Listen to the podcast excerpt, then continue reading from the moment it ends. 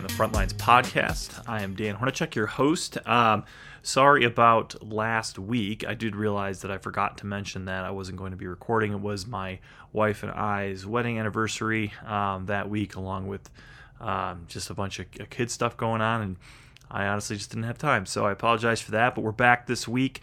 Um, one thing I want to tackle with everyone as far as a topic is one that's kind of near and dear to my heart is uh, why fear based management sucks. Um, so we're going to explore, um, you know, obviously on, this podcast, we kind of explore and look at um, effective management strategies and, and leadership principles. This is one that I, I really, really um, want to focus on. I know I've mentioned it in, in a few different episodes.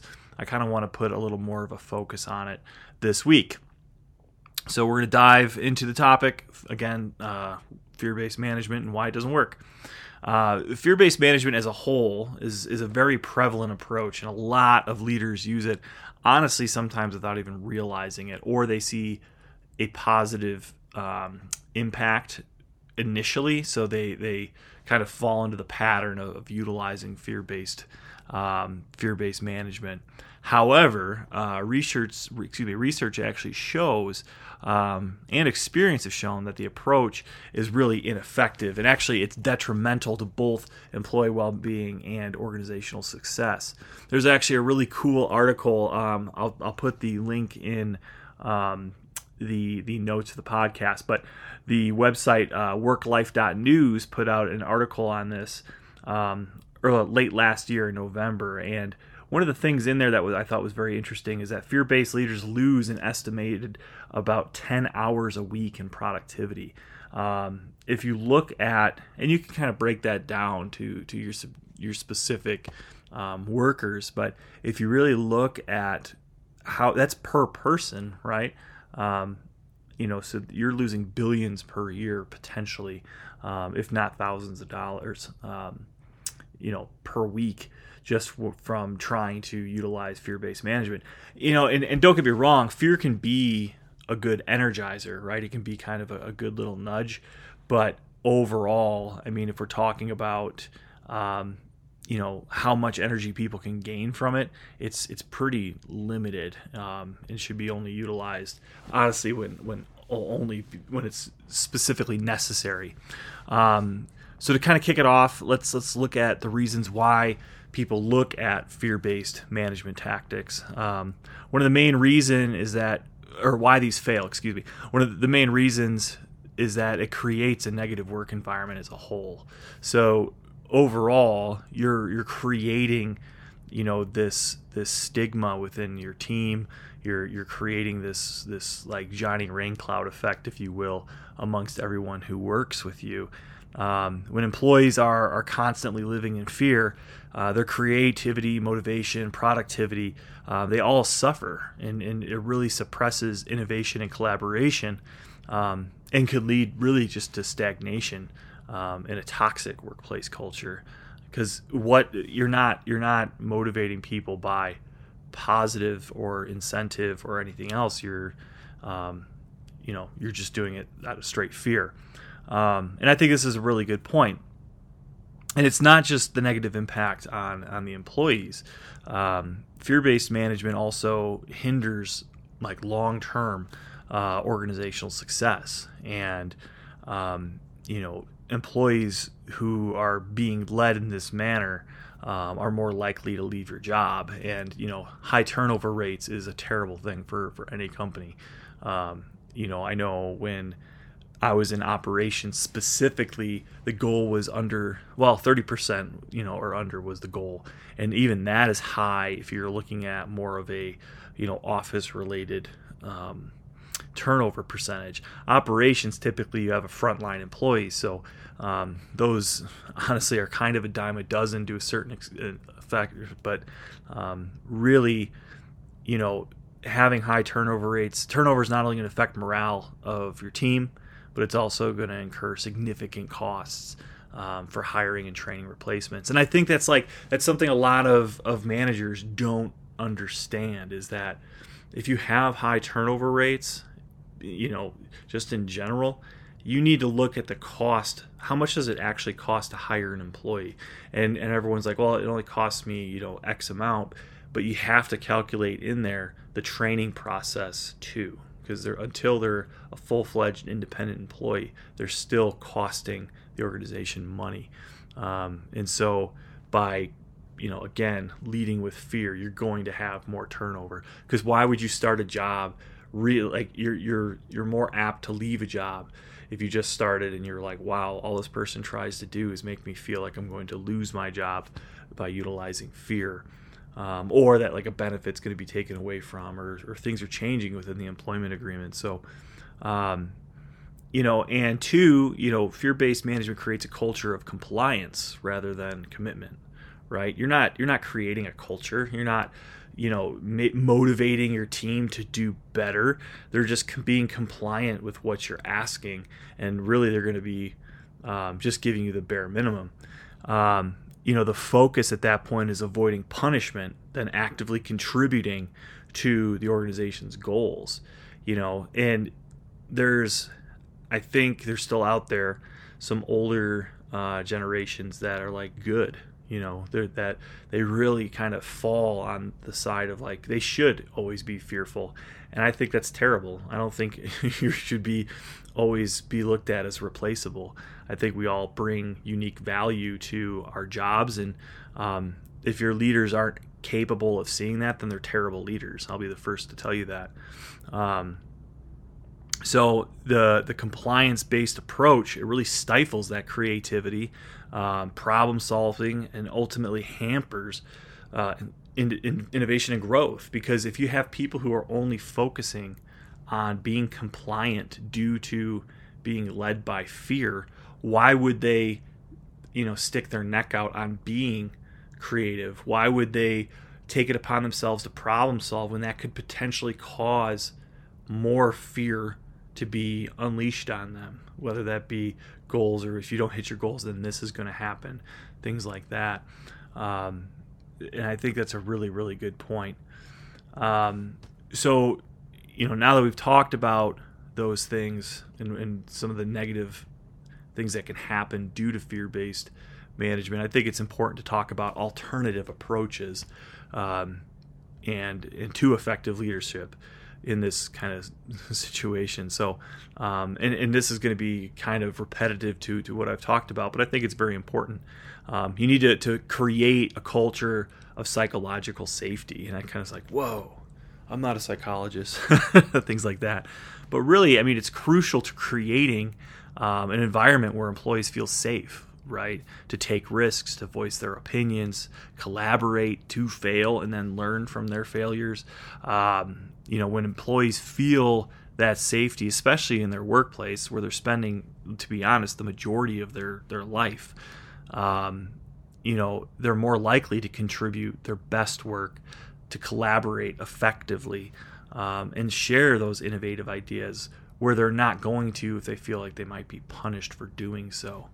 Um, and that takes a lot. I mean, that takes a lot from, you know, a management perspective because if you're for one, if you're collaborating or or sharing ideas, you know you have to be minding your p's and q's on your responses to your employees.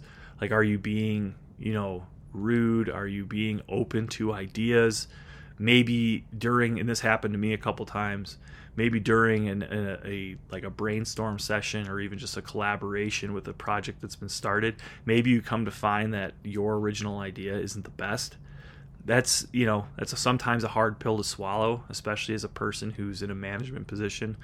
But I think by swallowing that pill, it makes you look even better because you're open and you're fostering that that idea that it's okay to talk about these things, um, and it allows you to you know listen to your employees. You can at that point provide constructive feedback. You can empower them to kind of take ownership of that particular work that they're doing. You can give them more independence and responsibility. And not only like in the sense like of, of giving more responsibility with the same pay. That's not really what we're talking about here.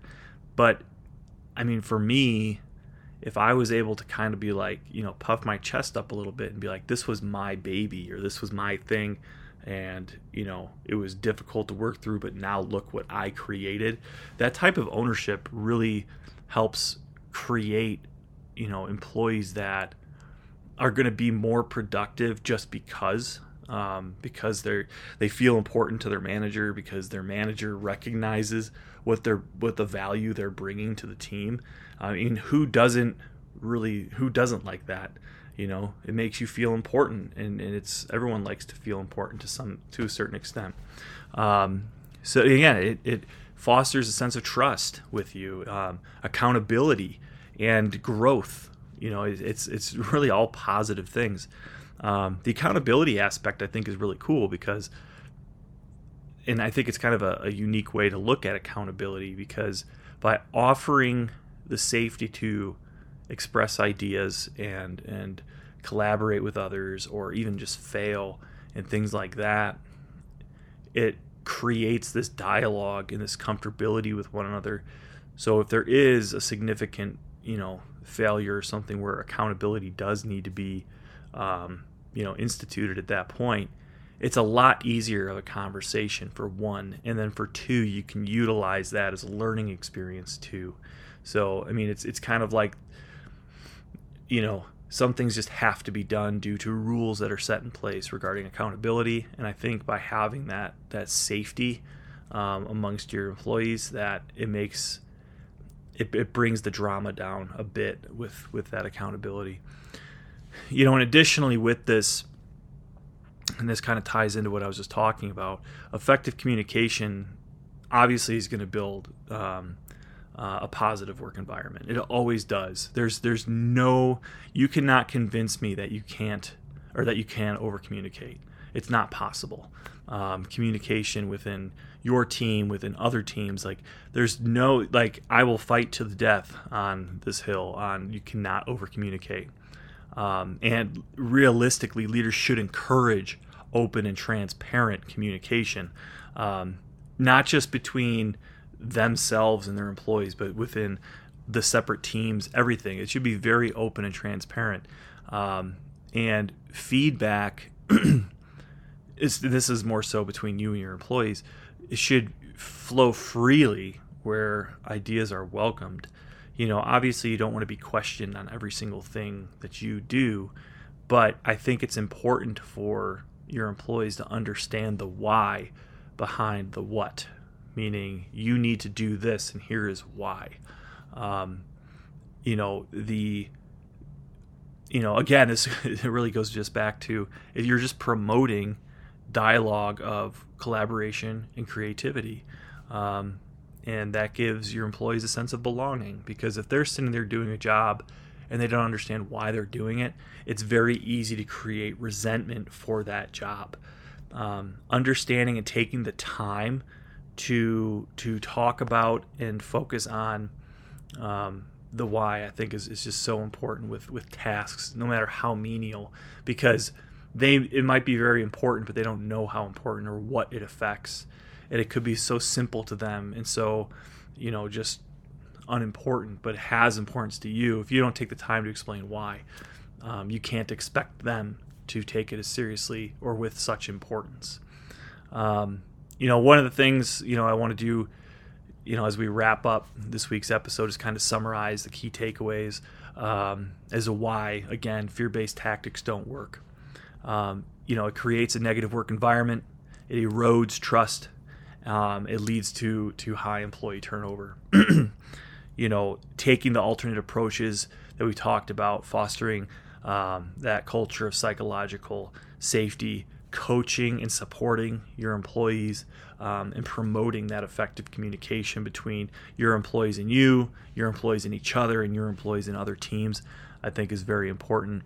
Um, you know, by implementing all these things, you know, you're going to really create a positive and productive work environment. Going back to what I said before, I mean, you're lo- if you're losing 10 hours of productivity, just think of how much more could be getting done if you just stopped threatening your people. Um, I think that if you're looking at productivity drops and that's how you're you're managing your people because that's all you got, you really need to to take a hard look in the mirror as far as how to get people motivated and working. So um, yeah, so thank you for listening. I, I really enjoy. Um, I really enjoy uh, talking about how, how fear based management fails um, and, and, how they don't work. I hope you found it informative and, and thought provoking. Um, you know, I would love to hear your feedback on, on anything that I said on here. So feel free to, you know, uh, add me on Instagram or follow me on Instagram, add me on uh, X um, or, or on my YouTube, whichever you want to jump on. Leading on the front lines is the, the handle for the Instagram and YouTube. Uh, leading the front for X, formerly known as Twitter. So again, Dan Hornacek leading the front lines. Glad to be back after a week off. You guys have a great day.